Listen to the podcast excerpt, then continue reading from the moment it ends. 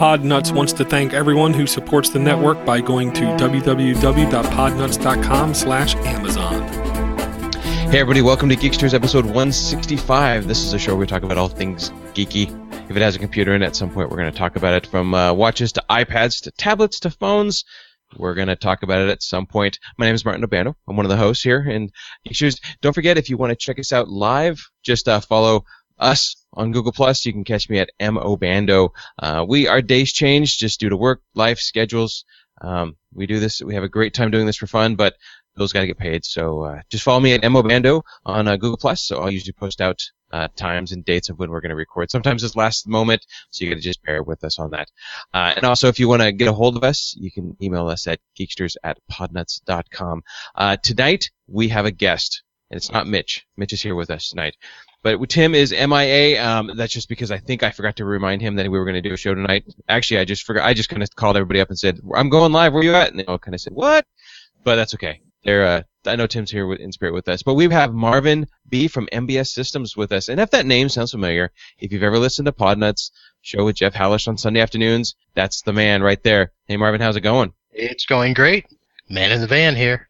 Man in the van. Are you actually in the van? You got great. Uh, you, you, you have good reception for being in the van. Yeah, I uh, threw a AT&T cell booster on it. Sweet. I have a friend who has has a Verizon one who would like to sell it, but so if you, anybody knows a Verizon, anybody wants a Verizon booster? Nah. Nah. Okay. Well, I just thought I'd throw it out there. and then Mitch is joining us as always. Hey, Mitch, how's it going? Uh, it's going good. Uh, you're talking about Verizon. I am no longer a Verizon customer. I am. I did the switch to Boost Mobile. So, and who who's the is Boost Mobile their own company or do they have a parent company? I think it's Sprint. Yeah, Sprint. They, they use the Sprint network. Yeah, and it's it's you know you know I broke my phone because it fell off the roof of my car. At least, right. that's, at least that's what we're telling everybody. And right, uh, and then my, I think reindeer ran it over and then it was picked up yeah, yeah. by an eagle and dropped into lava. Wait, that's uh that's Lord of the Rings. I apologize. So I'm so I'm driving myself crazy using my old Jordan Razor, which is horrible. And um, so they had a pretty good deal at Boost because uh, I got a Samsung S4, which is like two steps behind, but it's still a high end phone. Um, it's still a quad core, two gigs of RAM, and uh, so they gave me a good deal. I think it was 180 bucks, and they're they're going still going for like 250, 300 brand new, and um, and one month's of service I had to do with the high end, which was fifty five dollars for ten gigs, and I'm going to drop it down to five gigs and after a month and four because I, I never get over two or three, so that'll do me fine.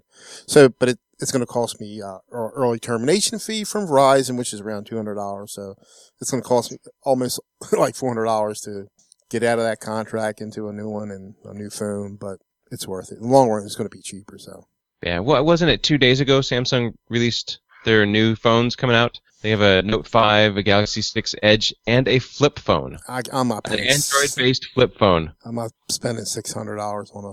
Well, no, but you can go back. Everybody can get a flip phone now. And you know, all the major carriers they're they're going to get they're getting out of the subsidized phones. I think I think it was just announced announced on Verizon last week. So you know they're going to tack on like you know twenty five whatever bucks a month for two years. So or actually Sprint they'll lease it. Like I was thinking about going then they'll, they'll lease the G four. Um, so after two like twenty bucks extra a month, after two years you could buy it out or just get another phone. But that's I I need to I need to start. You know, if I'm going to retire in a couple of years, I got to start watching how I spend my money. You got to start putting that phone in your pocket, not on top of the car.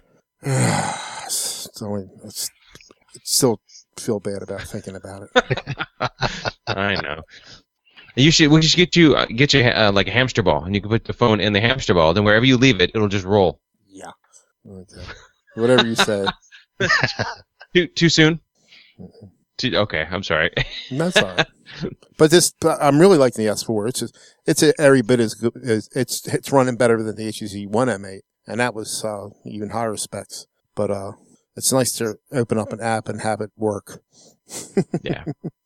Yeah. No, I hear you. My phone's been doing okay.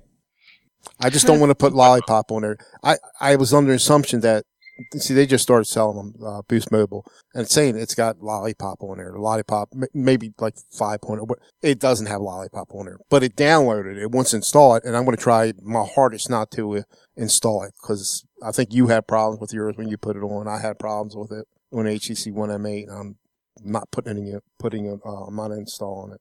No, no, Stand strong, Mitch. unless it does it by itself. Yeah, I'm stuck with AT&T in my iPhone. Well, So I, I almost I was thinking about going with an iPhone, but then uh, there's no challenges. Everything works. But anyway, no, just I shouldn't say that. Well, no. My kids, so my kids have iPhones, and they we just replaced my son's not too long ago, and they're under one plan, and I got to fix it because they keep getting each other's messages and texts. And so when I was in Chicago, um, I would do a, a mass text to everybody, Mhm. and my wife would get the text, and then my, both my kids would get the text, and they were both just kind of freaking out. And when I got home, my wife said, "The kids' phones have been wigging out the whole time you've been gone. They're always saying that they're getting both both kids are getting your text." And I said, "Yeah, I've been sending it to everybody." so the whole time they thought their phones were broken when I was just sending a group text, but they couldn't, but they couldn't see that. My wife on her phone could see that it was a group text because she saw all the names, but my kids just saw it ju- directly from me. But they both would get it, and they were like, "Ah!" Uh, they just, they just want the S6. That's what they. I'm not an S6. What's the IO6? Whatever it's called. No, they both want Android phones. They're kind of tired. They're they're kind of tired of the iPhones. Yeah, I just I you know I've been so I mean intertwined in the Android system. I just no way I can go to an iPhone. Although my son he's got the the six plus, and and I was playing with it when, when I was over there last week. It it's pretty nice. I mean, but I can't. there's less there's less apps on the iPhone, so that's why I've been trying to look for an Android alternative at some point. Because uh, I've been hearing about all the good apps, but I can't get them on the iPhone. Really, I mean, well, well, they have a lot of paid apps too, right? I mean, don't they? Yeah, but I don't I don't pay for apps. Yeah, yeah, yeah. I know. I Breaking you down 99 cents at a time. I give enough of my money out to these big companies. Yeah. So we have Marvin. Oh, go, go ahead. no, Sorry, I was gonna, I was just going to say the same thing. I was going to say, how was Chicago? Yeah, yeah. So that's you know Marvin and I got a chance to meet up in Chicago, and that's the first time we've actually met in person. But uh, you know, want to bring Marvin on the show and, and kind of explain a little bit about um, have him just talk about what uh, what is MBS Systems and what do you do and you know Well, MB Systems is pretty much me. MB Systems. I apologize. See that would there. I keep calling MBS. That makes sense now. Now that I hear it, I'm like, oh, MB. Okay, there. It's all right. Jeff Hallish is always like mbssystems.net. So always saying the website. Now, basically, um, if you've heard uh, some of the early shows when I started coming on, pretty much uh, I'm like everybody else. Started doing computers kind of on the side, um, kind of by accident. Everybody wanted me to fix their stuff, and as much as I tried to avoid it, said I didn't want to be a techie, didn't want to be a geek. Uh, I was good at it. And about the time, I guess it was 90s, when it was actually okay to be a, a geek, and they were making good money, and uh, I figured that uh, I could actually rebuild used computers and make just as much money doing that as I was at my full-time job. And uh, so that's how I got started. Worked at uh, a couple of places. Worked at a computer store. Worked my way up to being the lead tech in the service department, and was uh, working with the owner. And we had talked about stuff about expanding the business and maybe opening another store. And at the time, that was my goal was to open a store. Um, and actually do computer sales and service. And, you know, it was back when we were able to build our own computers and make money and uh, he and I would go to networking events, and he looked at me one day and said, "You're not ready. You you can't do that." So that next Monday, I gave him my uh, resignation and started MB Systems, and uh, that was 18 years ago.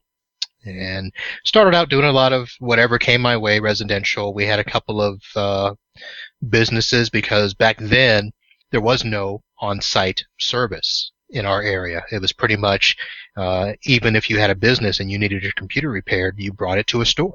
And we were one of the stores. And so uh, we did the business stuff. Um, eventually, our boss let us do some remote stuff on the side and after hours, as long as we bought our parts from him.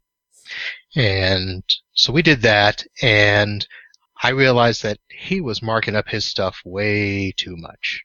And so I found a couple of uh, online retailers uh, to buy stuff from, and a lot of times it was half price, so I can make a margin off myself. And uh, so when I went on my own, that's what I did. I sold equipment, built systems, and uh, eventually got more into the business side. And pretty much now it's uh, probably about 98% business. Very nice. Very nice. You've been doing this now on your own for you said 18 years. Yep. So you've seen a lot of change. I have seen a lot of change. A lot of change. Um, yeah, from uh, well, I built systems with DOS and Windows 3.1.1. Went through 95, 98. Um, started doing my networking with Windows 98, uh, doing a lot of the peer-to-peer stuff, and uh, built my first server in, think it was 90, 1999, and it actually was a, um, God, was it? It was a Novell server with GroupWise uh, email on it uh, for a law firm. So that was my first uh, my first server, and then after that, I built my first Windows server, uh, NT 4.0, and uh, been through all the all the joys. Well, so eight one rolls around or ten rolls around, you're like, meh, whatever. Been I've been messing with this for 20 years. Yeah, First rule of thumb: just let it go. Just Let it let go, it yeah. ride. I've, uh, uh, you know, I had a couple clients who had 10. I, I've messed with 10 twice, and um, once was uh, when the beta first came out. I installed it on that computer right there behind me, different hard drive.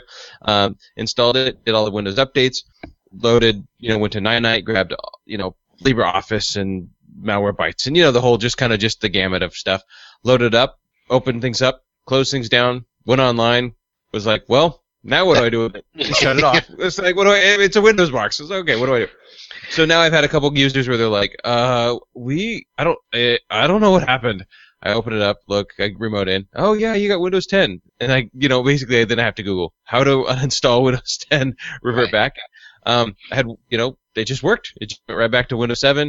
Uh, everything's been fine. Then the same user called me up later on and said, "Oh, there's another problem. It's a missing DLL file." She showed me a screenshot, and uh, I thought, "Oh man." So you know, my first thought is, well, you know, something happened with Windows 10 that put it back, missing Windows DLL file. How am I going to go find this? And then I started doing some more research and come to find out it's because she installed her Verizon Android phone stuff. And I said, "What? What did you do just prior to this thing?" She goes, "I installed this." So I go and I look, you know, CCleaner. You can see the in the you know the startup tools. It matches exactly. I'm like, sure enough. I said, "Do you need?" it?" She goes, "Ah, not really." So I uninstall it with the machine. There you go. Have a nice day. yeah.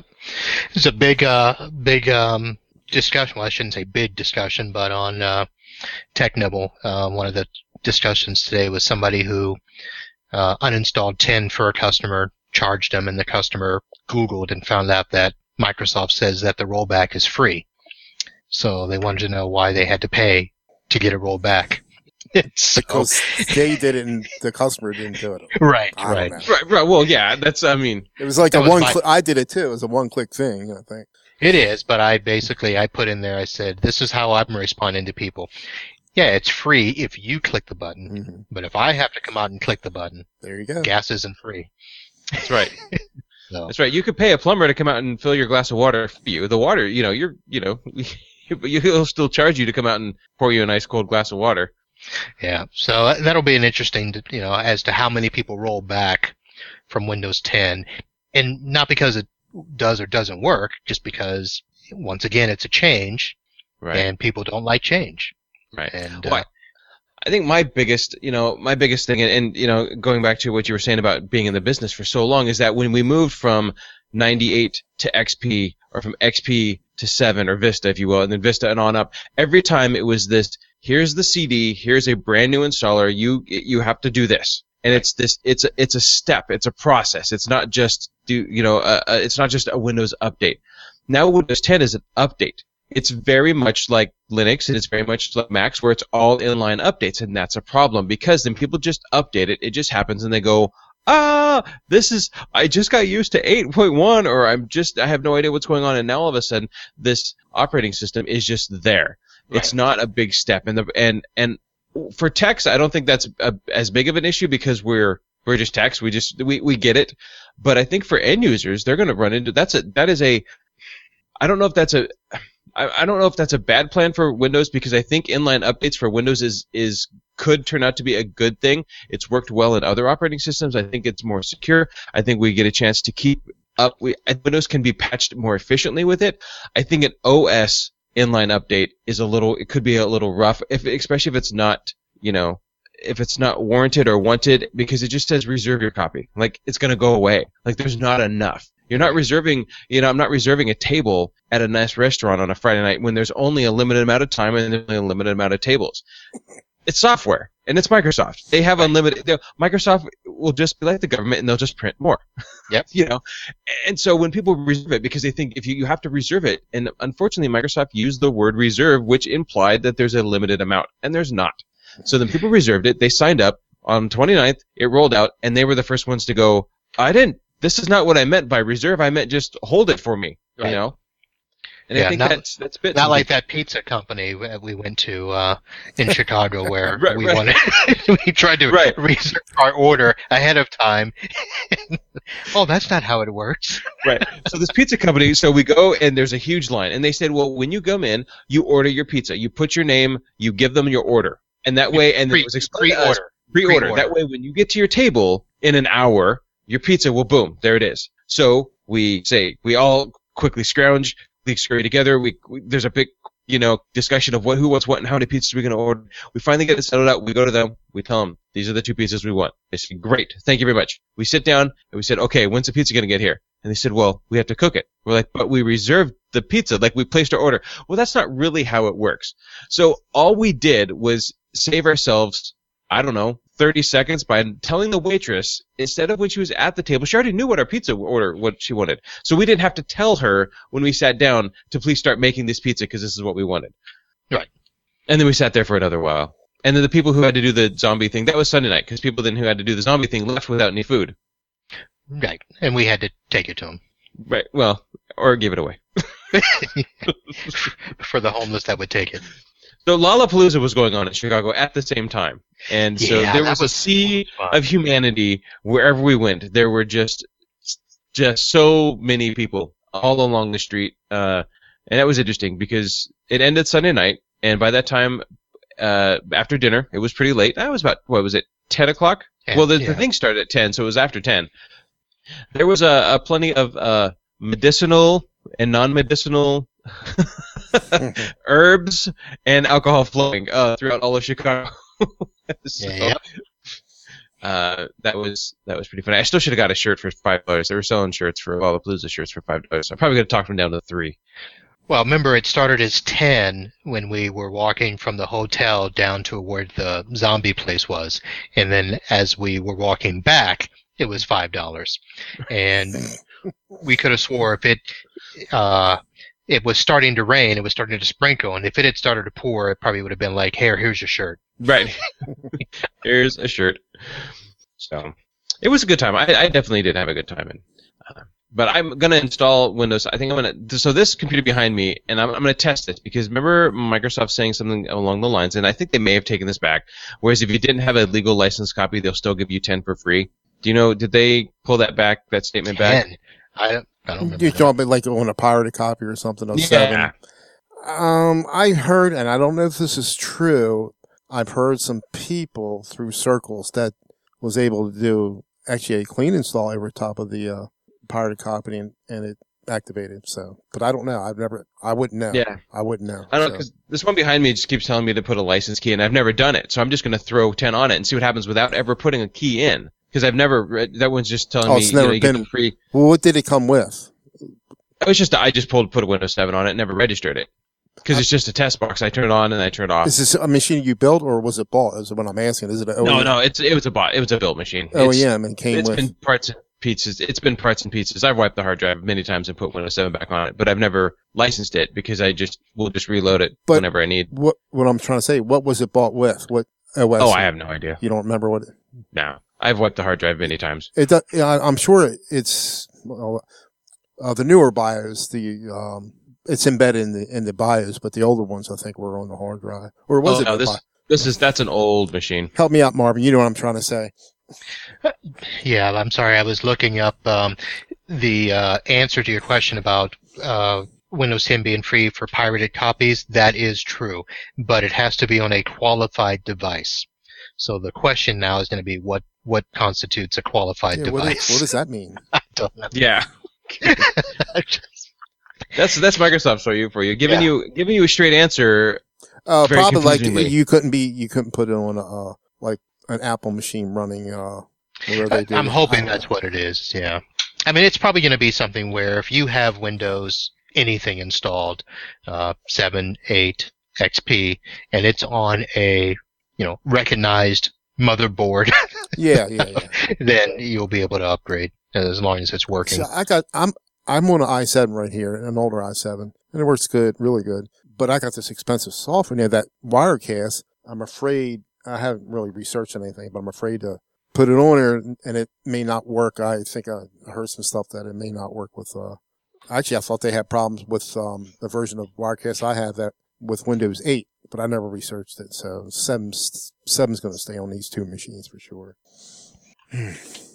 I'm staying Windows 7. I do have a Windows 8 machine here, and I've got two notebooks that uh, I will probably, one of them I will do the inline upgrade, and one I will wipe and do then install. Let me.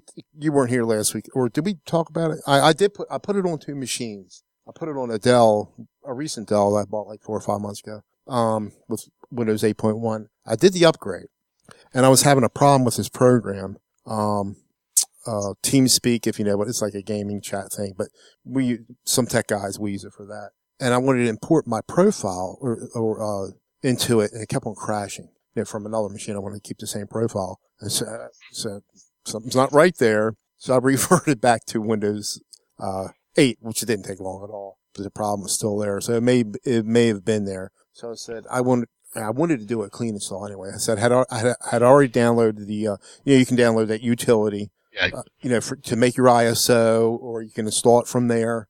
So I did that and I burned it to a, uh, thumb drive. So I did do the clean install and it took probably less than 20, less than a half hour, you know, a lot shorter time than doing the upgrade. And it's, everything worked great on there. I had to, I had to get a few drivers from Dell, but the, the clean install, it was, it was much better. But I did upgrade this laptop. I got, a- it's like a five or six year old i3. I did the upgrade on that on this Toshiba. This seems to be working good. I mean, so far. So, so I think that's the song going to put, uh, Windows 10 on for now. So. Oh, cool. Yeah, I haven't tried it out yet. I, I'll I'll probably, like I said, install it. I just haven't been home. I mean, they, they, there's some things I didn't know about it. You guys know, you know, with the, uh, you know, the, you know, with the updates, they're seeding their updates. You know, that's, uh, that's crazy. Well, the yeah, the seeding when you if you're on a local network and it'll share the bandwidth with all the stations in the network. Yeah. Or Uh, the internet, I- and the internet. It will say the internet too. So Yeah, But I, you I don't turn that like that off. at all. turn that off. And there's a Yeah. I know that Steve Gibson and uh, Mike Smith both went through those um, security updates and kind of the changes, um, you know, that that you can go through and, and turn off and on because there's the Wi-Fi um, sense. the Wi-Fi the Wi-Fi sense off. Oh, yeah, the, the the pardon me. So No. yeah, the Wi-Fi sense, the the seeding of the of the the data. Um, there's the listening. There's a key. It, there's it's not. I mean, it's not officially called key logging, but it helps with this in the same way that your Android phone um, and and the iPhones as you use as you use phrases more and more, it remembers them. So then you can basically type a sentence because it thinks it knows what you're going to say. It'll start to do that too. It's not really key logging, but uh, it's keeping a hold of what you're typing. And so, um, I, I mean, if your Android phone's doing it, I guess Windows will do it too. What's that called, Martin? Uh, uh, Martin, to, what, what do you turn off for that? That's the getting to know you features. Okay. Yeah, I get. I don't know. I haven't seen it yet. So if, I, as soon as my computer, I can go to my computer and I can say, "Make me an Earl Grey tea hot," then I will, I will be, uh, I, I, will, I will be pleased. What I haven't messed with is when I went to, they get the multiple desktops. I haven't done that yet. Which, you know, you're on Linux. It's nothing new there. Oh yeah, Yeah. Ooh, multiple desktops. Well, you could. There are. I mean, I remember from XP, there's programs you can put on there that would do the same thing. Yeah. You could, you could buy programs for multiple desktops. So that's, meh. it's it's nothing. You know, I don't think there's nothing revolutionary in Windows 10 from mm. anything over the last couple Well, years. it is it is from the standpoint of a Microsoft user who doesn't know that there's other stuff out there. Right, but there's been nothing since Windows 7 that has been extremely revolutionary. That was, did you guys meet Corey? Was Corey Fruitman there? He was in Yeah, Chicago. he was there. Yeah, yeah. I mean, I think there is benefits of running that you know, the uh, metro stuff in the metro thing. Um, he could explain it better than than I could, but I think you're a lot protected. I don't know. Um, that's all I'm saying. I just remember him telling, talking to Fred. I mean, I think he talked about it on some of the shows where when you run stuff in that metro thing, The modern UI. yeah, it's Mm-hmm. you. Well, it's you're sec- more secure than running it on a desktop. I Well, yeah, when you when you can isolate apps and run them in their own space, I think there will be a point in time where that will work. I think from the perspective of a lot of people in businesses in particular, I mean, a lot of business software is stuck in legacy mode. And uh, until those companies make that jump, that's where the discourse is going to be because, you know, end users are going to be fine with it. I mean, they've, you know, end users are jumping over to Windows 8, you know, Windows 10. They're using, they're used to apps on their tablets, but businesses, you know, I'm on XP Half- at, at work. I mean, I work for a Dart Container Corporation, you know, disposable product list. I'm on XP. We have some seven machines, Windows 7. Mhm. I'm still on Windows 7. I mean, Windows XP, believe it or not. But it works. Mm. my two biggest law firms are we still have XP stations in those offices. We they just haven't gotten all the machines to even move up to Windows 7. Um, and there's no need for them to because Right. their their legal software isn't there yet. Yeah. Yeah, I've got a. I have. I'm writing a proposal this weekend for a company, um, and they have three out of out of out of eight machines, three of them are Windows XP still. And one of them, uh, the one of them I mentioned about going to Windows 7 on two of them, and they said yes, we want to go to Windows 7 on these two, but the software, the point, their their their backend software doesn't. They don't know if it works on Windows 7. Well, it does because they have another computer, so they just need to. They don't really want to mess with it until the software gets upgraded that's fine. Well, they don't have support for the software either, so they just want to say what's on there is working right now. One of the machines I mentioned about Windows XP, and she just said that we're not getting off Windows XP. That's a twenty thousand dollar printer that does not work on Windows 7, and there's and you know it's a printing company. They said we we, we just can't do that. And I said, well, the other option would be then to isolate it and make it its own standalone computer, and you know that you know that and that's what I've done with a couple Windows XP machines. I've got a you know one of my one of my bigger companies is a 3D graph 3D printing company, and this company makes not not just a little bit of 3D stuff. They make you know multi-million dollar parts for government facilities, and their main printer that came from the distributor is running Windows XP. And the problem they're running into this one is that the the CAD files are sending to them and making these projects are so big that Windows XP is running out of system resources on 32-bit system. Uh, Yep, I have a similar customer. He's his same thing. He's got one machine, still XP, because it works with that one plotter, Mm-hmm. and you know he wants to upgrade it because it takes him forever to render anything on it, but he can't because the software isn't updated. it- but it- in my case, we use uh, a lot of apps. We use you know warehouse management software. It's in like I work in Maryland, and but everything's in either Chicago or, or Mason, Mason, Michigan. So we're running stuff through Cit- Citrix. You know, we use SAP, we use Catalyst, and uh, so I'm in there most times. So really, the only thing we're and you know you got your mail, um, and it works fine. We have we have no problems. We probably have maybe more problems with some of the Windows 7 machines, more so than the XP, XP machines. But yeah, here's a customer I've got, Martin, that uh, 70 desktops, 50 are Windows 7, 20 are XP. Yeah, I, I, you know, and and I kind of wonder who's. I, I mean, not, I don't want to have to place a blame on some, but you know, do we is is the is some of the fault business applications because they're not moving as fast, or is some of the fault Microsoft because they're pulling away too fast and at their own speed, and everybody else just either hold on or get off. You know, so whose whose fault is that? I think it's a combination of both. I mean, the industry, I mean, think about it. 10 years ago, we would not be having a lot of these discussions about whether or not we should move to the next operating system. People just knew wait till the first service pack or wait till, you know, your your company comes out with drivers. I mean, we just knew those things. Um, and remember the lifespan was a lot longer. I mean, XP has been around forever. You Yeah. know, but if you look at Windows 7, I mean, 8.1 has been out, what, two years and we're already dumping it? Yeah. Oh yeah. um, things just lasted longer and we expected them to. I think it's a I think it's a combination. Microsoft along with the rest of the world is trying to get into this this cycle where every year you're going to get a new version, you're going to get a new something, you've got to get a new phone every year, you've got to get a new car lease every 2 years. Now aren't they just talking about now you're they're not going to it's not going to be no more Windows, you're just going to update it all the time or they aren't they talking about that now? Yeah, yeah. Right. They talked about dumping Patch Tuesday, and and you know because we that's I mean that's been a staple for man 30 years. But yeah that's it's Patch Tuesday, So- and everybody knows it's Patch Tuesday because on Wednesday I get my computer's running slow. I'm like so instead of having patch Tuesday, updated. you'll have updates every day. right, so then it's going to just be slow all the time. Right. it'll be it'll be Adobe updates every every other day. Speaking of updates, I think on Windows 10, you, you that's another thing. You got updates, you're not going to have a choice. You're just going to get them. I think I read that too. Like like in Windows 7 or other versions, you can choose not to install. Well, at some point you ha- yeah at some point you're going to have to. Right.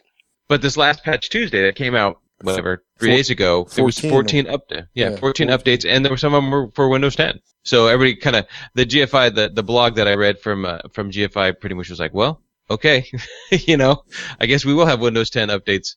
Uh, I was telling you, a friend of mine, I walk in the door at four o'clock from work and the phone's ringing. I run to my buddy.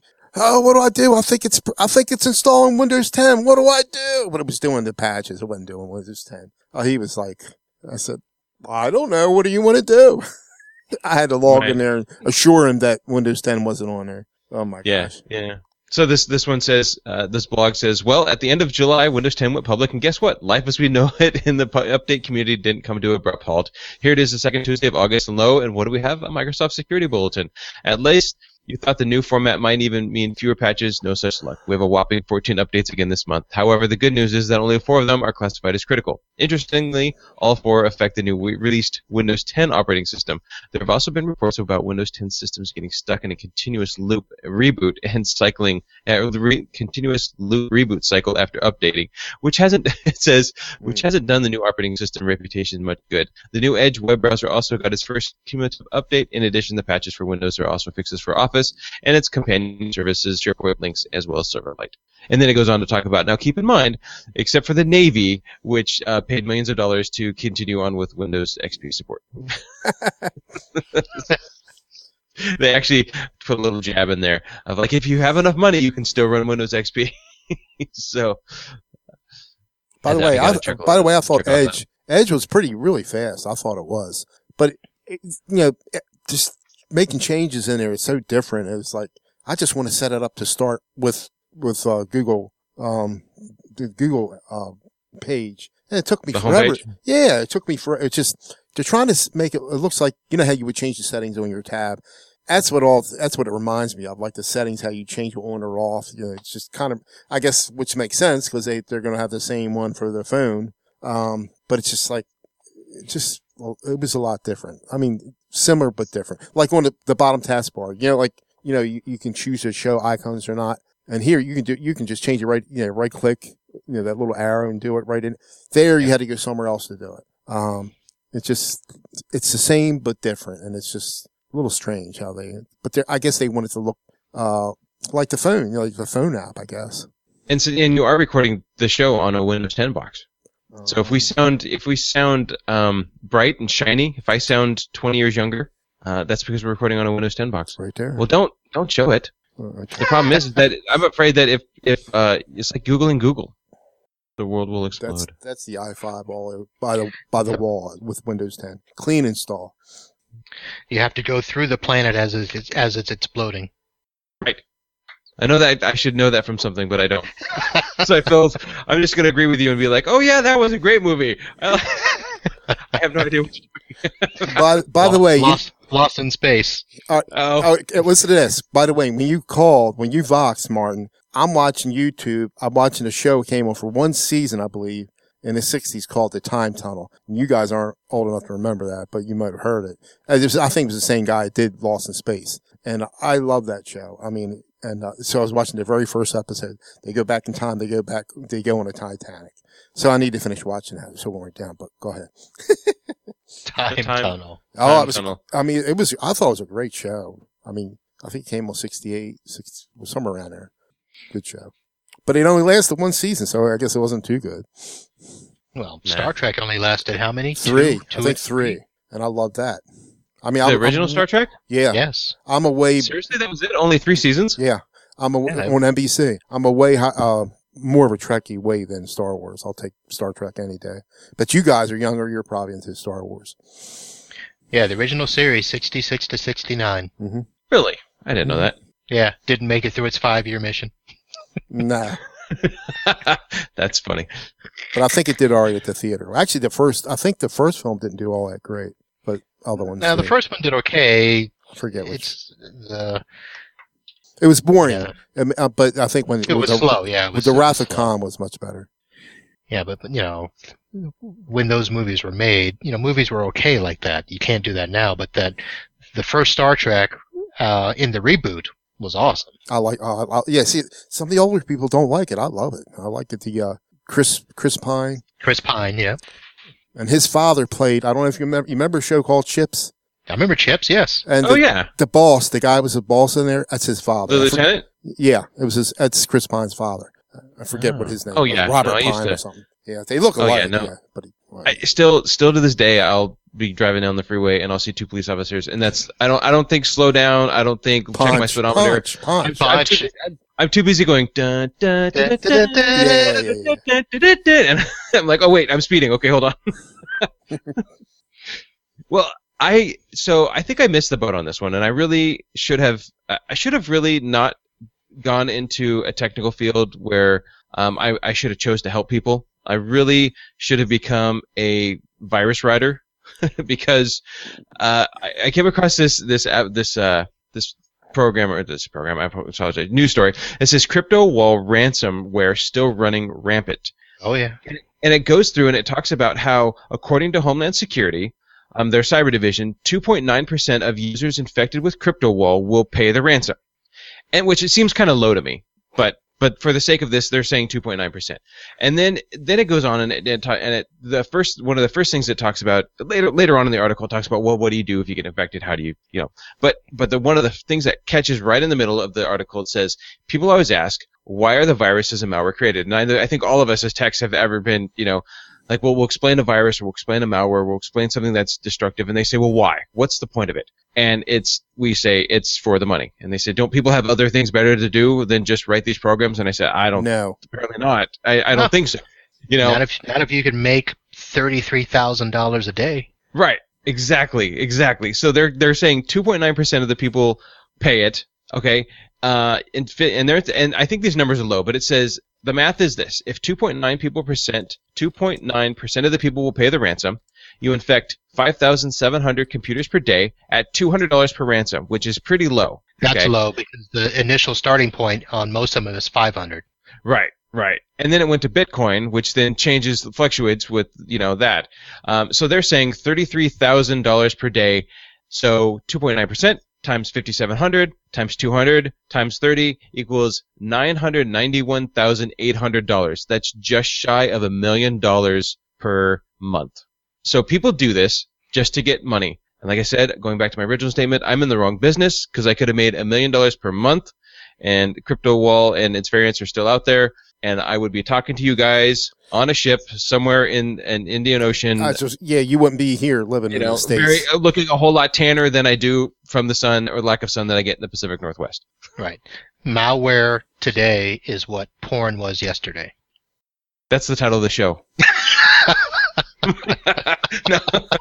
Well, what's wrong? What's wrong? A lot of people made a lot of money in porn on What's the wrong internet. with porn? Oh, never mind. Never mind. wrong show Nah.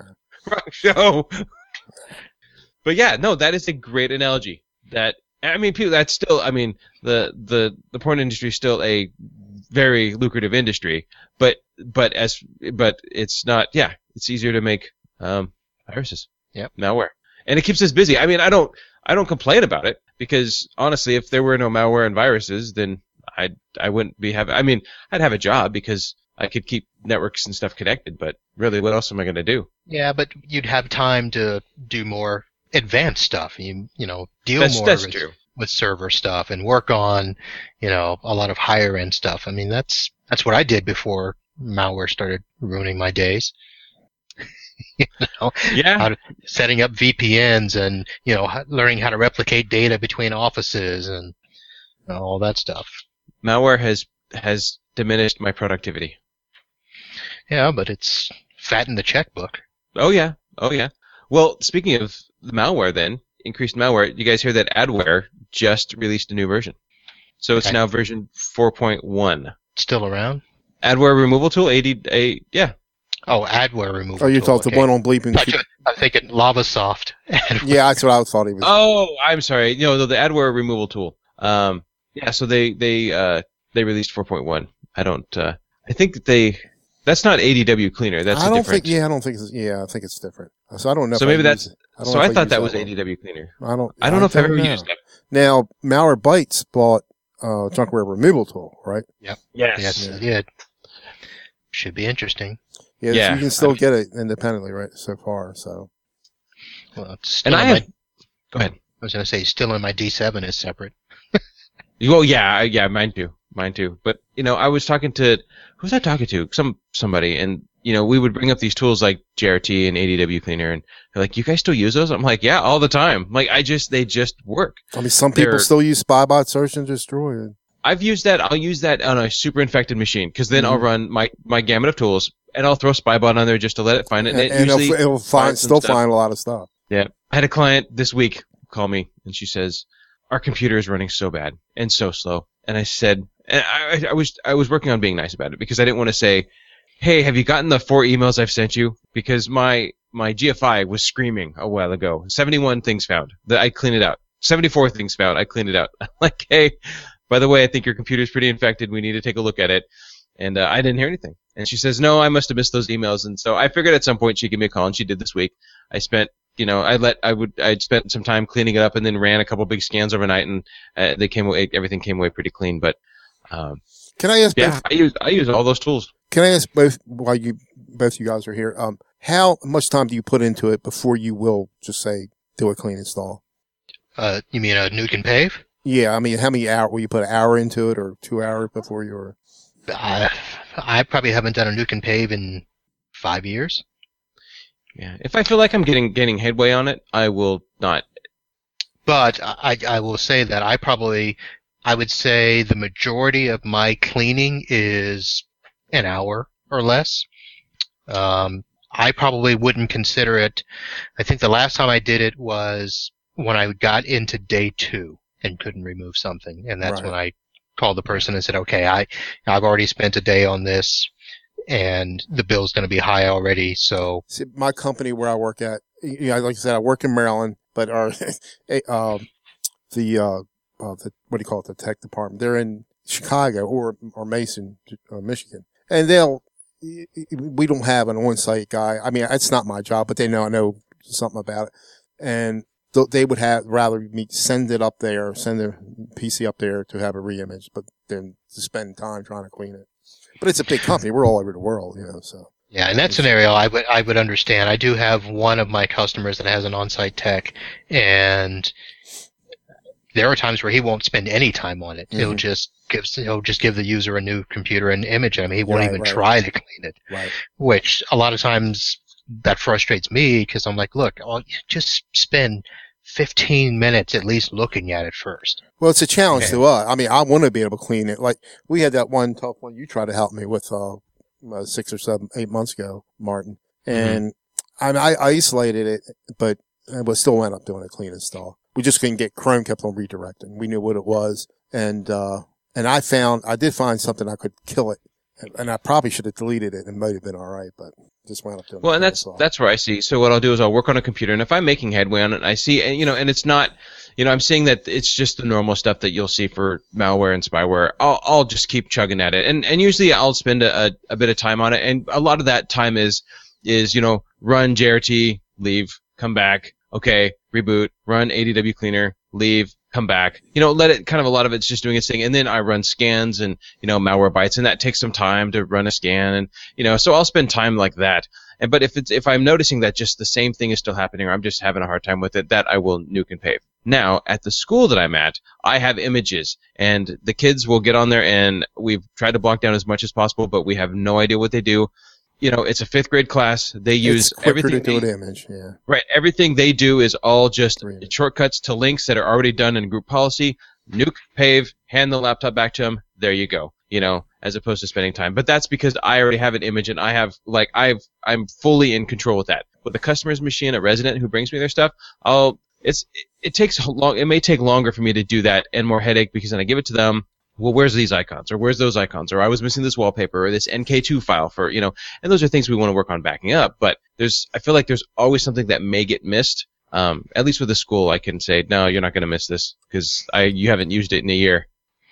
Yeah, I, I I like to try, and like I said, most of my stuff only takes an hour or two, but that's still less than rebuilding a machine. Oh yeah, yeah. Um, and, and that's one reason why I do it. But the other problem is, and I mentioned, you know, the on-site tech, is that he'll never even save their stuff. I mean, he may back up their My Documents and their internet favorites, but that's it. You know, he doesn't back up their NK2 file. He doesn't, you know, which is easy if you're using Fabs. Mm-hmm. Um, he needs he needs a copy of Fabs. Yeah, I mean, it's just, uh, you know, I mean, for the cost, come on. I mean, Yeah. I one time my I I don't know how I landed this computer job, my very very first computer job. So I went working from an ambulance, right? I was an EMT. I went to paramedic school. I was working on an ambulance and I switched careers. Like uh, literally mid mid midway down the freeway. Just 180'd it, switched careers. I don't know how I landed this job. I worked on the vice president needed his computer reloaded and I just did it. Put everything back, said, here you go. And he goes, where's my documents? I'm like, what do you mean your documents? He goes, didn't you back up my documents? No. yeah, I thought I was going home that day and not coming back to work. I thought my vacation started that day. Uh, he was gracious enough and he was very nice. But uh, I have learned that when you delete and you do not restore the vice president of a million dollar company his data, it's probably not a good thing. And uh, I have that's kind of you know it takes a learning thing like that to go. Don't forget to back up their data. Yep. And now they make, like you said, now they make Fabs, and that's if nobody out there has ever used Fabs, check that out. It's Fabs Auto Backup. It is, I don't know, it's the best thing. I, I didn't use it for a long time, and now I don't even know why I, I stopped using it. I used it twice just before the show to uh, transfer over two machines. But I'll tell you what, I was like you. I didn't use it for a while. There's a, there's several tools out there that I kind of knew about, maybe downloaded them, never used them. And Fabs was one of those where I bought it and I thought, well, we'll see how it goes because I was using, you know, the built-in Windows transfer. Um, and that seemed to work okay. And I used a couple of other tools. Um, but what really hooked me on Fabs was I had to upgrade a terminal server. And I had 80 profiles on the terminal server. Now, they weren't all in use. Um, it, they really only about 20 people used it, but I wanted to bring over all the data and whatever. And literally, I had thought that it was going to take me a week to transfer everything over mm-hmm. from that server to the other one. But literally, I had the new server installed. That Friday night, I put in Fabs, backed up all 80 profiles to a USB drive, moved the USB drive to the new terminal server, and at that time, I had to log into each profile to do the restore, but I did it all in a day. Now with Fabs, you can actually transfer those without having to log into each and every profile. So who knows how much more time could be saved with that. So, um, I mean, Fabs is awesome. Yeah, yeah. I just used it. I I used it on on uh on this weekend. So la- so I, I came back from my Chicago trip on. I landed back home at 1.30 in the morning on Thursday, last Thursday. Um, Saturday morning, I hopped on a plane and I flew to Palo Alto for a client. I got there about noon, um, got some lunch, got back to the office, and this was I was using. So what I was doing was creating a flat network, three machines, one one uh, server, and making the server DC promoing it, making it a domain, joining the computers to a domain, and then you know getting all the printers and everything set back up um, because we're we're going to be using. Uh, we, we want to we want to do that way because it never was working right, and we just you know we, we're, we're going to be combining combining um, some other some other domains together, and we just need to do this is a step that we just need to do, and so I went down there and um, Yeah, we use fa- I use Fabs on the local machines to back all their data up. Even though I was using um, a great tool called ProfWiz. No, yeah, ProfWiz from Informed IT that will move your profile, your local profile, to your domain profile. Um, this this went great. Um, you know, I did the I did everything on Saturday from like from like one to five. When the lady at the other at the other side of the business, um, they share have a shared business space. She set the alarm. We were walking out the door together. I did everything remotely from my hotel room on Sunday. Um, Sun, Monday morning, I went in there, made sure everybody was working, and then off to my next job while I was still down there Monday afternoon. Um, but to use Fabs because I so I used uh, you know Fabs to back up everything from the server, all three machines on an external hard drive. Uh, and uh, just to make sure. And actually, I brought this up before. I think I had mentioned that the I sent them a hard drive and it wouldn't fit. Remember, they said they were having issue plugging it in. Oh, the don't know if I'm USB drive that The USB drive. put in. So here's what happened with that. So they it was an older server and they put it in and then they snapped it. And so the inside tab of the USB was stuck inside the USB dongle for the hard drive. And so then they go to put it in something else and of course it doesn't fit. And I get it and I'm looking at it and I'm like, oh great. Oh my goodness. who in And the thought, world doesn't realize that they've snapped a USB? Okay. Well, then I put it in the other one and it comes off. The inside one comes off again. I was like, oh, that's two. There's only two left in the back of the machine that aren't being used. So I called the gentleman that, that Saturday night and I said, here's what I need you to do. Well, first off, we need to wait. They, they had moved everything around and then they said, you know, ever since we moved stuff, we can't print to the color printer. And the color printer is not a network printer. It's a network printer, but it's share, it was shared via USB. So I grabbed the cable for the USB printer and I pulled on it and it just came out. And I, and I gra- and I took the end of it and I stretched it to the server and it didn't make the server by about three feet. so they couldn't print to the color printer because it wasn't hooked up. Uh, so I said, I need you to pick me up a longer USB cable, and I had to send him a picture. And then I said, pick me up a powered USB hub, because I know if we're plugging things in and out, these things are going to snap off again. So when they when they got the powered USB hub Monday morning, I got behind the server and I gently, gently plugged it in, made sure it fit. okay, now we're going to plug everything into the hub, which is new, and it'll fit everything right, and things won't snap off. But that would that's why they didn't it didn't fit is because it was already the the tab was snapped off the server in in in the drive. Should And get these like, USB drives from the dollar store. I mean, No, I no the, no I don't know. They're they're I mean I carry I carried mine down. It's a little Seagate uh hard drive. I don't. I think it just it uh, anything would have been in there and it would have broke. I think it just was loose. an angry Uh, server. I don't know, but I thought, oh man, if this breaking this fast, how is it gonna work? so got it got it all working. Angry server. Angry server. Hey, It's an one old, of the things old grumpy server that didn't want to be, de- you know, demoted. I know. Well, it promoted. It was like, no, I'm fine. I'm fine.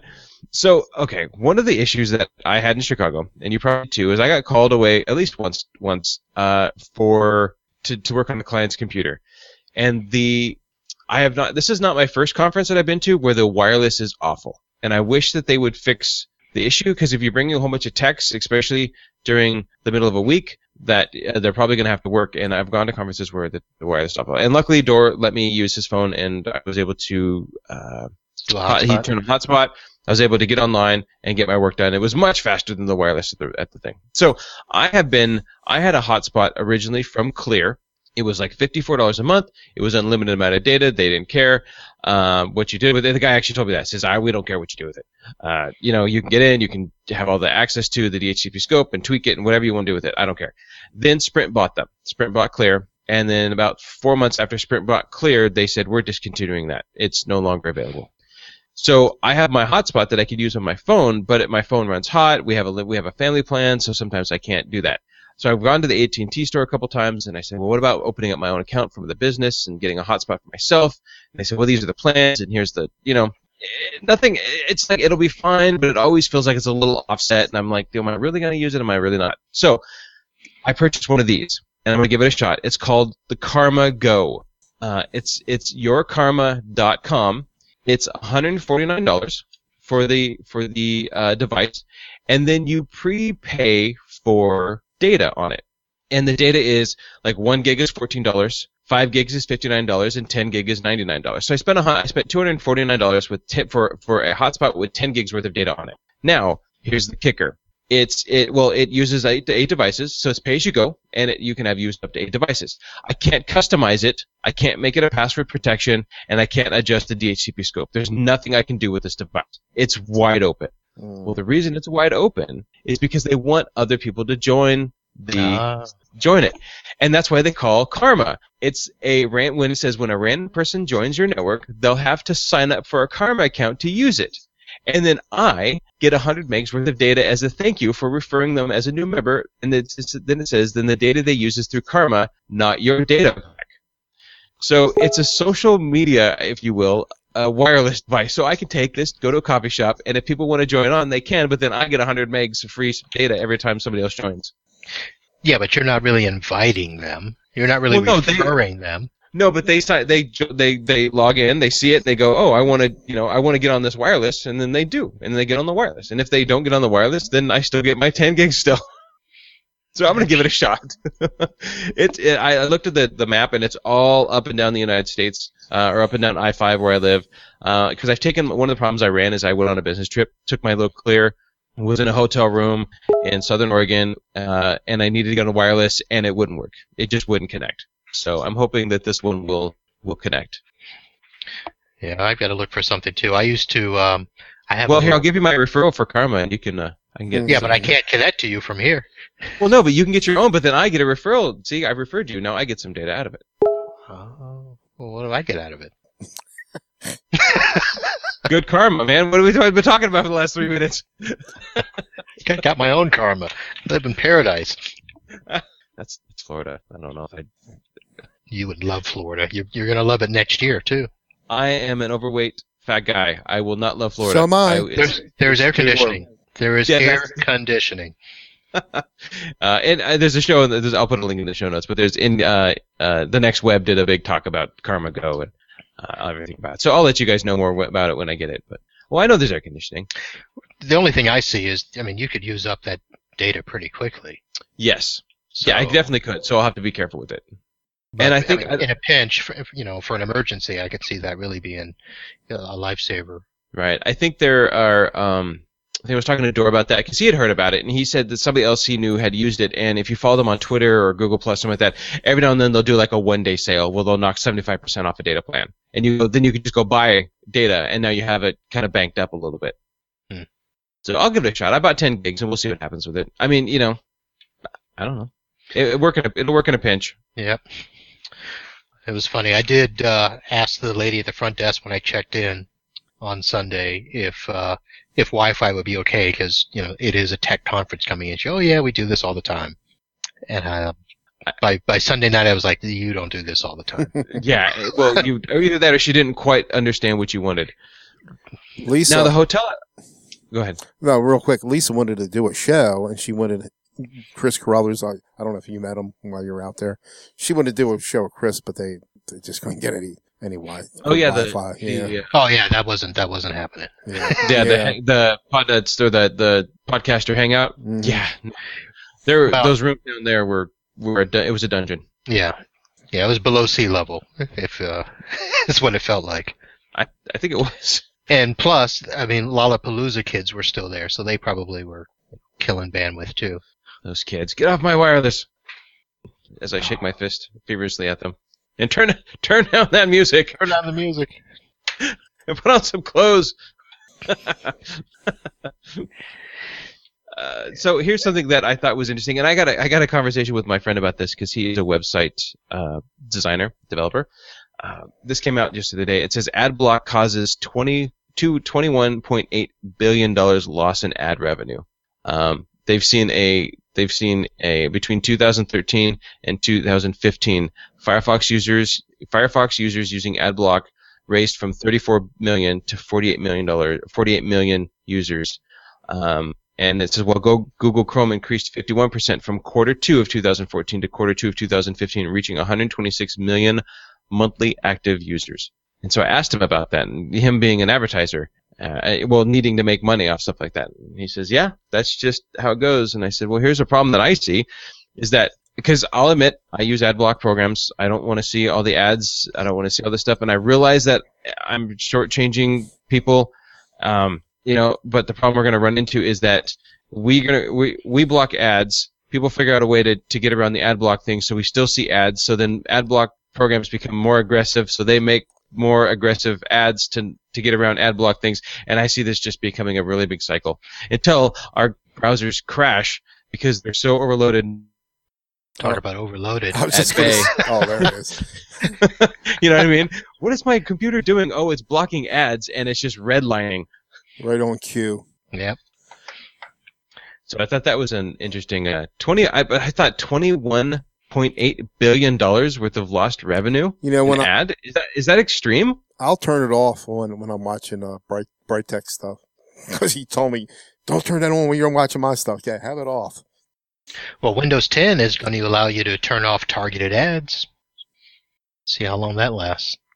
Yeah i mean i've used adblock plus or now i use mm-hmm. ublock on firefox on chrome. Um, i mean just go to a simple page like cnn go to cnn without an an ad block on it and turn it on. Then turn it on and see the change. Actually, go to you know there's a there's a I can and this is a great page speedof.me. It tests your bandwidth. It's a it's a flash base or sorry it's HTML5 bandwidth testing. So it's not the speedtest.net. It's speedof.me. There are banners on the sides and on the bottom. Turn on your ad block. That all goes away.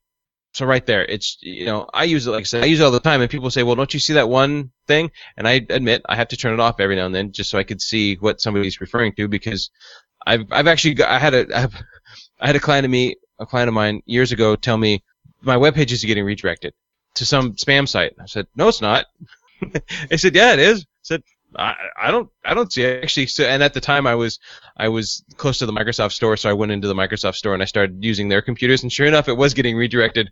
But I couldn't on my computer. I was I was blocking the redirect, so the redirect would never happen. I'd go right to their page because of my block of my ad block tools. Yeah. So Yeah. there are problems like that. Well, I'll tell you what, ad blocking tools, I, I have to use them because if I didn't, every freaking page I turned to would show another fluke device. Oh, okay. I I'm like, I already bought it. was gonna say, how many can you own at one time? It's ridiculous. Um, yeah. Every time I look, there's another one. I said, I have that one already. Leave me alone.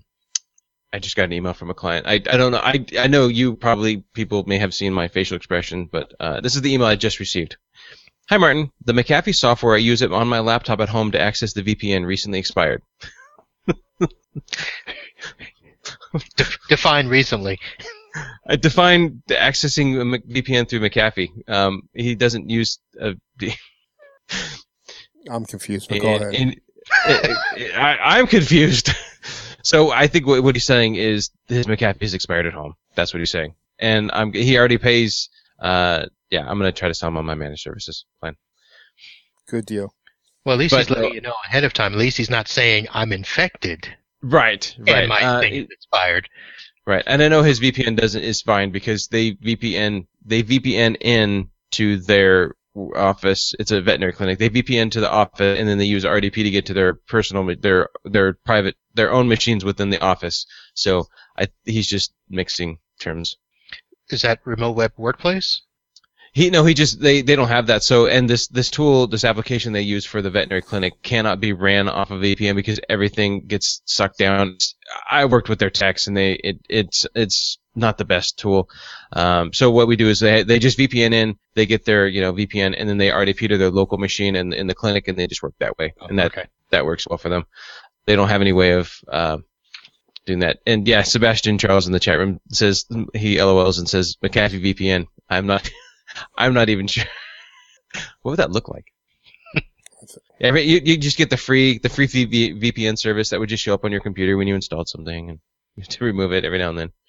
Uh, so I'll, I'll give him a call tonight.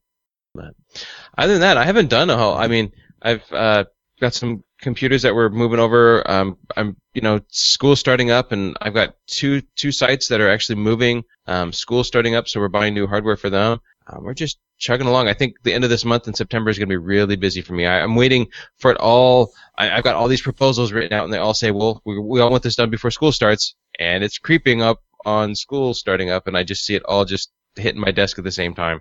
So, in other words, we probably won't do another show for another three weeks then. No, I'll Yeah, work on getting kidding, another show. kidding, That's I know. I'll get Marvin to step in for me. That's the Right. problem being over here, being over here on the on the West Coast. I just, you know, just That's is why we, it is. that's why we don't know who your football teams are over there. The- East Coast people. Baltimore Ravens. I'm sorry. So I did one of my one of my uh the owners of one of the, the sites that I work at. He I was sending out the texts and the tweets and you know everything from the Cubs and he was like, "Oh, you're the our Giants are beating your Cubs today." Because I did notice if you I don't know if you noticed at there at the Wrigley Field they did have the Giants mat down. Uh, it's because the Giants were the next team to come into Wrigley Field to play. And uh, Giants are beating your Cubs, and I'm like, not my Cubs. I'm an Angels fan. I just happen to be there for free. so. Yeah. So yeah, business should be picking up. I uh, I actually still have uh, several clients that were that said they wanted their Windows 2003 servers updated. So uh, so I'm waiting for them to to actually uh, put down their deposit and show that they're ready. I have a copy of that I've had for like since 2003. I was going to practice it, which I never did.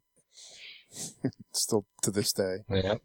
Yeah. Yep. So that that I've got clients moving. That's why I had to leave the conference early. I I left uh, early Wednesday morning. I missed all of Wednesday's stuff, and I had a client that's moving. So we had a, a pre-installation meeting with Comcast, a wiring meeting for their new space, and I had to do all that. Very nice. That uh, you know, I love when I can get a hold and be part of that. Um, part of that because that's my wife. Sorry. Uh, that's when. uh, that's that's the best part. I've got a client who's moving as well, and they said we there's something in this office that we're moving to. We don't we don't know what it is. Can you just come take a look? I said sure.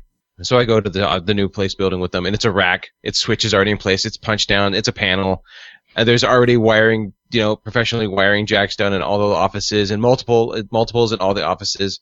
I'm like, please don't take this away. Just just leave this right here. This is beautiful. This is exactly what I want because where they're at right now, we have no control of their network, uh, and it takes five days to make any kind of changes. So uh, this way, it's it's gonna be nice. I've quoted them out some some new parts and pieces that they're gonna need. So. But that's always fun to get in kind of on the ground floor. I'm, I mean, we, we all do it. We all kind of work where we, we kind of come in later on, but being in part of the ground floor us a chance to, to set things up efficiently, correct. We know what's going on. Well, this is a client who has learned the hard way to bring me in early and not late, uh, because I've had to go in after and just basically tell them they've got to redo everything because it was either done wrong or they put stuff in the wrong spot because they didn't plan ahead and the furniture is nowhere near where the equipment is supposed to be. And uh, it's another reason why I um, actually I went through that uh, a couple weeks ago. I think I put one of the um, one of my fluke results online, but the other one was basically that type of deal where people had run the cabling and didn't even talk to me, but then they wanted to set up all the computers, and we couldn't figure out why none of the, none of the computers are working. And I said, well, let me test the wiring, and sure enough, wires were run improperly. You know, A to B cabling and cables that were too long, and I said, uh, you know, you got to have them come back out and redo it. Yeah. And I mean, it was it took an extra. I mean, they had this particular place. I mean, they had two stations that couldn't work for almost a week because uh, they messed up the cabling. Yeah, I think you know I, I've I've been in that same situation where you know just bring me in, we just get it done right the first time. I, we, I mean, they're building one of my schools. They're building um, a new science lab downstairs, and they need all of this cabling done. So I was there at the ground floor with the contractors. You know, this is where we need to pull the line in here. This is where we're going to put the wireless access points. This is where we're going to hang the projector. This is, you know, this is where we're going to do stuff. And it's so much easier to get everybody in line and to pull the cabling before the drywall goes up and to pull all this cabling because they got to pull it from the server room and, you know, to get all that stuff just done and tacked in place before everything goes up. Because then when, when it's to, to you know, finish it off, it's all right there rather than going, well, oh, yeah, we forgot to pull Cat 5 down here and how are we going to run wireless down here again? And, you know, Yeah. Do you have your cable companies give you certified test results after they do a cable job? Um, this cable company doesn't. They've been with this this provider. We've this cable company has ran this whole school's network, and so they they haven't. Uh, it's kind of. I mean, they've just kind of. It's kind of been old school, and they just have used the same company for so many years that it's it's trusted that they do. But I have. But no. So the answer to that question, no, I don't.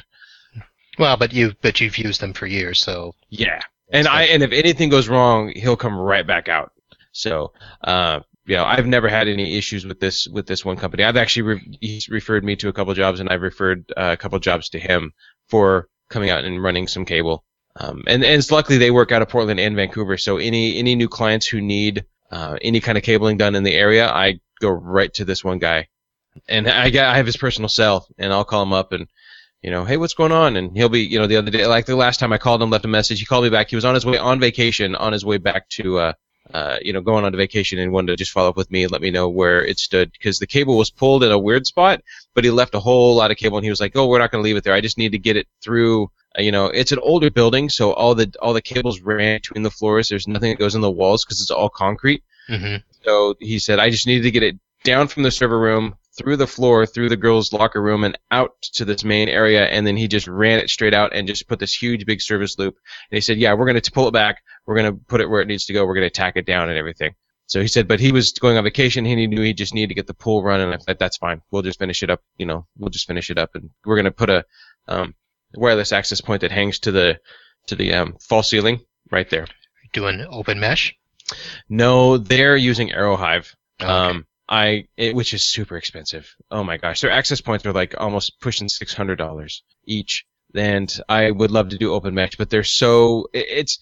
It, here's the problem that I think a lot of people have ran into is that you have a system that's super expensive, but you're so far up to your eyeballs in it that it would cost more to back out of the system and put new stuff in than it would be just to stick with it right. Right. and that's unfortunately where they're at. I would love to do open mesh there because it would work out well. There, it's a school, so they need public and private, you know, and and I think it, it would just it would be beautiful. But they're, they, you know, they the tech person who was who was before me um, was a tech person slash teacher, and they just bought stuff. They just, I mean, any anybody who came in shiny.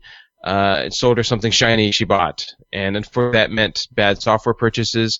That meant buying instead of buying a network version of a li- of a, of a you know a license, they would buy 35 licenses, which means that then you had to install the application on every single lab computer rather than just doing one lab install. All right. Uh, you know, Symantec. so Yeah. between Symantec and 45 copies of this and 30 copies of that and 200 copies of this, uh, you know, yeah, Yeah, I I just did a proposal, but uh, we're- we're probably not going to get it because um, they've got Ruckus uh, Mm. Wi-Fi in there, and that's that's expensive. And apparently they put it in not too long ago, so they don't want to lose their investment, as they called it. Um, those things. Yeah. Well, I've had a client who uses um, I've had a client who uses uh, Meraki or Merakai, or I've I've heard it called many different ways.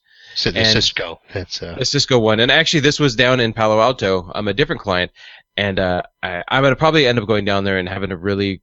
I'm actually next week sitting down with the owner of the company and her direct boss, and and sitting down and, and talking with them and ask and kind of come up with the hard decisions because they just buy stuff off the shelf and they hand it out to tenants there, but they don't lock anything down. They don't do anything. They're open in their public uh, in their public uh, conference rooms and like there's just some things that need to be changed a little bit. There's just some, some things that need to be better. Well, there's a Meraki down there, Meraki, I don't know, and it's it's to the wall.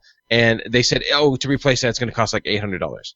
And so they would just go to Best Buy to buy these, you know, twenty nine ninety nine Netgear routers, and that's what they're deploying. Hmm. Like we could make this so, you know, we could we could. I said, well, what are you doing for locking it down? Well, nothing. Well, what are you doing for this? Well, nothing. Mhm. So the problem that I have with, and I'm I'm the IT guy for this company, but every time I've talked with her about some of this stuff, I handle what happens in the office, antivirus, patch management, you know, backing up of the data, stuff like that in the office. But as soon as it leaves the office and it goes to, because it's a it's a it's not an apartment complex, it, it is in the sense of that it's for companies. Companies will go and rent space there at the at this at the business park. all right. And uh, so sh- she just says, no, we just handle. There's a third party. Well, who's the third party? I, I don't know. It's some other guy who just comes in and does stuff. Well, is he reliable? Does he know what he's doing? Because you're deploying all the access points. So I'm meeting with the owners uh, and it may require me to to make a trip down there, do a big site survey, look at all of their data, look at all their traffic, really sit down with them and say, what exactly are you doing, and how can we improve this, to so you don't get somebody who just sits out in the parking lot, joins, you know, with the password password actually, and serves something that then now you have federal agents coming and knocking at your door. Yep. You know, because it's it's a liable for the company. Because now you know now I'm talking to the owners of the company, and they're like, "What?" I'm like, "Yeah, you guys are. You know, not only is she possibly putting herself at risk, but she's putting your guys at risk. And that, and uh, you know, how do we fix that? Yeah, well, the new uh, Open Mesh software is nice because you can get a good track of who's doing what, what devices, and uh, even rogue rogue access points uh, on all of that. Now, I don't know if you know this, but uh, they just uh, did an upgrade to the uh, the MR900, um, the the circular one. Um, it's uh, now MR seventeen fifty. So I just uh, I just ordered two because I wanted to play with them myself before I put them out to my client. Well, toss one down my way, or up my way, or over my way. Okay, let me just go grab it. Well, not not no, like put actually put it in a box, send it to two nine. I'll No, do I an just- Amazon.com podnuts and uh, send it to you. There you go. Hey, they, we get they gave us ten dollar gift cards at the at the at the CompTIA thing. So, Which booth Uh, do you go to? well, no, I guess if you filled out a survey, and so okay, so I, okay, So- they didn't just give it to you. Well, no. So here's what it was. You filled out this tiny little survey, and it was three questions like most inspirational talk, most best, what, like most inspirational vendor, uh, best. You know, well, it was all vendor related. It was down the vendor area, and I just put instant house call, instant house call, instant house call. Handed to him, They gave me my ten dollar gift card. I said thanks. so, but I did upgrade to. You should have done instant house call, call that girl, and remote support tech team. Well, I didn't even think go. of. All I could think. I was. I should have done that, but I didn't think about it. I just did the one that was. I mean, it was. I, could have turned around and thrown it at at uh, Corey, but I just so I just wrote it down at him right there. Uh, or or even um, uh, repair tech. I know. Okay, I made a mistake. I'm not. It's. I didn't. I wasn't saying that they weren't good. That was just the You one gotta thing that was help in my your head. people out, Martin. I know. I, okay, it was a selfish move. I just wanted the ten dollar Amazon gift card. I I don't care. I just wanted the ten dollar gift card. All right, there, so here's the question: it. Have you you, used the ten dollar gift card yet? I used it today. I bought like I had to buy some apps. I buy I bought actually there's I bought some stuff from the chat room. To, there's a lady in the chat room right now that I had to buy some software for, and I used my Amazon ten dollar gift card for that. Teddy? Teddy, I we're upgrading Teddy to a new hard drive, two new hard drives in her laptop. All right then. So I did upgrade my own my little in that little those little boxes right there. Oh, the uh, the OM2s. Yeah, so I upgraded that one to version five, but I haven't messed with it very much. It took a long time to upgrade. I had to let it sit for a while because it, I must have been in a queue, um, but. I haven't had a chance. I haven't had a chance to mess with it yet. The new firmware. Yeah. And I'm going out to a client tomorrow, and I'm gonna think I'm gonna. They're having an issue with a with a router, and I think I'm gonna go ahead and switch them to the SSD and put all their information on that and go that route. So Nice. yeah, because you you're the one who showed me that. Oh, what's what's uh what's Mitch got there? What is that, SSD. Mitch? SSD. What is it? The Samsung, Is it the one that's been sitting here for five months. Oh, The Samsung Evo 850. which uh, what size? 250. Hey, pull, hold it up to the thing. If Teddy's watching, hey, that's what's coming in the mail. Is that what? it's actually it's it's, it's an Evo 250. Yeah. Yeah. Well, t- cover the Yep, price. Come on, man. It was, uh, oh, I, it, no, it's got a higher price than what I paid for. it, Oh, if I bend down, I'll never get back up. Live podcasting, people. No edits. I know. No edits. Here we go.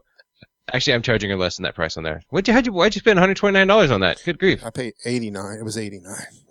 Oh, there you go. Hmm. There you go. So I did. Um. Oh, we got a chance to meet. Bryce? I met Bryce. Bryce, yeah. Uh, John Dubinsky was there. All right. Doobie. and he sent an email. And so he had an issue with the HP network jack. And he said, Hey, Geeksters posse, I thought, I must admit, I thought your Teflon plumber's tape idea was only a shot in the dark. With that said, I took the chance and wrapped the cable as you suggested. I broke off the jack clip, the guard from the mold, from the molded Cat 5 cable, and wrapped the tape around three to five times. Worked like a charm. A time will be to true test, but at this point, the cable seems to be firmly in place as well as removable as needed in the future. Great idea. I appreciate the time. With much respect, John Dubinsky. And then Jeff Owens, Blackhammer, sent an a voicemail, and we didn't get a chance to cue that up. But his voicemail basically said, uh, and I actually passed this on to John when I saw him at the conference, was Jeff's idea was to make a small dongle, use the same, do the same concept, but make a dongle with a male, you know, fix the male end, plug it in, and then have a female end. So now you can unplug and plug in the printer as needed without having to mess with the tape side. And I thought that was a good idea as well. Oh yeah, yeah. So there you go. So apparently the the the plumber's tape or the Teflon tape uh, that was actually Tim's idea was to actually use the Teflon tape, and uh, John said that worked really well. So I thought that was that was pretty cool. Uh, Brandon Martin sent an email saying, "Thanks uh, for all the great podcasts. On a re- recent episode of Geeksters, you mentioned testing out some pfSense stuff on your home network, and that you would be putting it in some coffee shops, I believe. What hardware did you decide to use on in conjunction with pfSense? I know they list their specs on the site, but I was curious to know if you built a custom machine or purchased something off the shelf. Um, I built a custom machine, and it's a little, it's a Dell Dell small form factor machine. I think it's a Core 2 Duo, um, maybe. Hold on." Vostro 200. Okay. Uh, Core 2 Duo, Inspiron. I don't know. It doesn't say. Second Inspiron 700. It is an Inspiron series. It says Inspiron on the side, right there. But uh, anyways, uh, oh, fi- it's a 560s. Five cents. So it's got the you know onboard NIC, and then I just put a second NIC card in it. Um, and I haven't really messed with it too much. Uh, the one of the first things I wanted to do was test out um, blocking everything on port 53, which is your DNS, and only allowing port 53 to see the predetermined DNS settings on the box itself. Uh, pfSense has a walkthrough on that, and basically what that would allow me to do is say everybody has to go through OpenDNS. If you try to go around that, you won't because we're only allowing OpenDNS. We're, we're only allowing pfSense is only allowing to see that DNS provider. Uh, and so when I turn it on, it actually just kills DNS completely. I don't go anywhere. So when I turn it off, I go somewhere. And uh, of course, rules are deny before allow. And even if I switch it around, because you can modify your your you know your your rules, uh, it it breaks. So I'm I haven't had a chance to fully fully mess with it too much. Um, but I created my own little small network here in the house and and was messing with it and nothing yet because I figured once I get it figured out, then it doesn't matter what box I put it on. Um, I'll understand pfSense and be able to block it. That's that's the that's one of the biggest things with that the pfSense box is uh, is going ahead and trying to figure out how to block DNS uh, from going to certain sites. And I and I you know I want to use it for reporting and I want to use it for for uh, you know all the other features that it comes with. But so. Brandon, I haven't used it as much as I would like to. Um, that's part of the that's part of the things that malware and spyware are keeping me away from doing. So, any projects coming up? You said you had some projects, Marvin. Uh, anything new coming up, or Uh, anything new? I do have. Well, I got to go back to the Bahamas. oh, that's a that's a shame. Yeah, but this time I'll have to take the life. Well, come on, that's a that, that's a good thing. Yeah, she'll be happy. Um, yeah, I've got um, the network is actually deployed over there and not being used. Got a server, eight computers, two open mesh Wi-Fi routers, and I every now and then I log into my open mesh and I look at everything and it's like nothing. Nobody's logged into anything. So we've got to go over there and uh, we're going to deploy um, Office 365 uh, for their email. Um, it's going to be the easiest thing since they're coming back and forth. Um, but we've also got to set up remote access so that people, when they're here in the States, they can connect to stations over there. So I know that um, normally what I would do is just set up. Um, this is a 2012 Essentials box, so normally I'd set up remote web workplace, let them go to that portal, and then connect to their desktops. Um, but their um, their internet over there is just flaky, Hmm. and the current they um, there's only two internet options you have over there. You have you know the Bahamas Telephone Company BTC, which basically is DSL, and that's the primary provider, and that's what they got first. They do have a cable option that they keep saying that they're going to get. Um, that will give them at least, I think their cable goes as high as 20 meg. And I told them, I said, you really want to get the cable. Um, and we can use that as the primary, use the BTC DSL as backup. So that's kind of what the push is going to be before I go back over there is to see if they can get that cable internet up, and then I can uh, set up all their stuff and, and do all the remotes. And uh, my only other big project is I'll be deploying out uh, two new domain controllers um, for one customer, multiple sites, um, one on this side of the state, one on the other side of the state. So I'll do this side first, get them all upgraded to the 2012 infrastructure, and then go over to the Tampa down in Cherubino land and uh, upgrade their other domain controller. Nice. Nice. I heard state. You. I know you said state, and I heard. I heard United States, and so I was like, I wonder where he's coming over here. But, but you said state. I thought maybe Yeah, come, the- I you'd come over this way. Now, state of Florida. We are. Uh, Alright. we do the state of Florida. I, I did my venture out. My Chicago. That's that was my trip. Actually, it, that's not. I've got to go to Carolina in two weeks for uh, a family deal. Going to Charlotte. Yeah. No, I think I'm done traveling. I don't think there's anywhere I'm going. No L, no L, OLF for you, huh? No OLF for me. Me either. Um, Me either. I was no, gonna go. just finances. I couldn't. I couldn't do both. Um, I mean, the uh, you know, food was was done up at at uh, you know at CompTIA and and uh, every you know everything was all paid for and stuff. But I couldn't. Uh, I can't swing it again. And and time. A, a lot of it is time. Uh, I was. I, I felt very lucky that while I was there Monday, Tuesday, and Wednesday, nothing really happened until Wednesday. Um, and then when I got home on Thursday and Friday, I kind of paid for it. it all.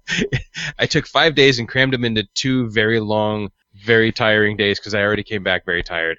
Uh, and, You know, eh, Let me ask you something, Martin. Did they have a replica of the year I went to L, OLF with the uh, thing across across the hall? Yeah, where there was a lot of liquids to drink. oh no, no, like that. not that, not for not for me. I no. That's that's probably the most I drank in 30 years, and I haven't drank anything since then. It was two years ago. yeah. All right, guys. Well, Mitch, what do you? How do you? Uh, if people want to get a hold of us, send us an email. Uh, send us voicemail. What's the best way they can do that? I I don't know. I have no idea. Oh, at geeksters at podnuts.com and send us a voicemail at 707 676 3688. We need them. Yeah, yeah. And Marvin, if people want to follow you or shout out or give you a call, maybe they're in Florida, they're listening, and they need some uh, need some help. What's the best way they can get ahead and get get a hold of you? Fo- follow me. Wow, that's uh, You can, yeah, people. You can have followers. wow. Got to get on the the on the Twitter and the. Uh, I'm actually on um, what is this? Google Plus, uh. MB Systems 99, MB Systems Inc. Uh, in some of the chats, uh, my website, which is going to be new come Monday, Really? mbsystems.net. Yes, new website rolling out, and because the one that is there is uh, 15 years old and doesn't do a thing. Is that just the one that says MB Systems of South Florida? Yes. Yeah, you need a new webpage. No offense. And the only reason I'm getting it is because of podcasting, pod nuts, and all of that stuff. You guys look Yeah. at it and tell me how crappy it is. I didn't say it was crappy. I, I- just I said you know. need a new webpage. I wouldn't So- dare tell you how awful and 1990s that looks. But yeah, I'm going to get into the social media stuff. I'll have a Google Plus uh, link on there, LinkedIn in there, the Facebook. I'll have that. You're gonna, you're gonna be looking at who knows what you're gonna do. You're gonna be all social gonna- media. I'm going to do a man in the van campaign. I'll probably get that website up and running. The new face of, campaign. the new face of Podnuts.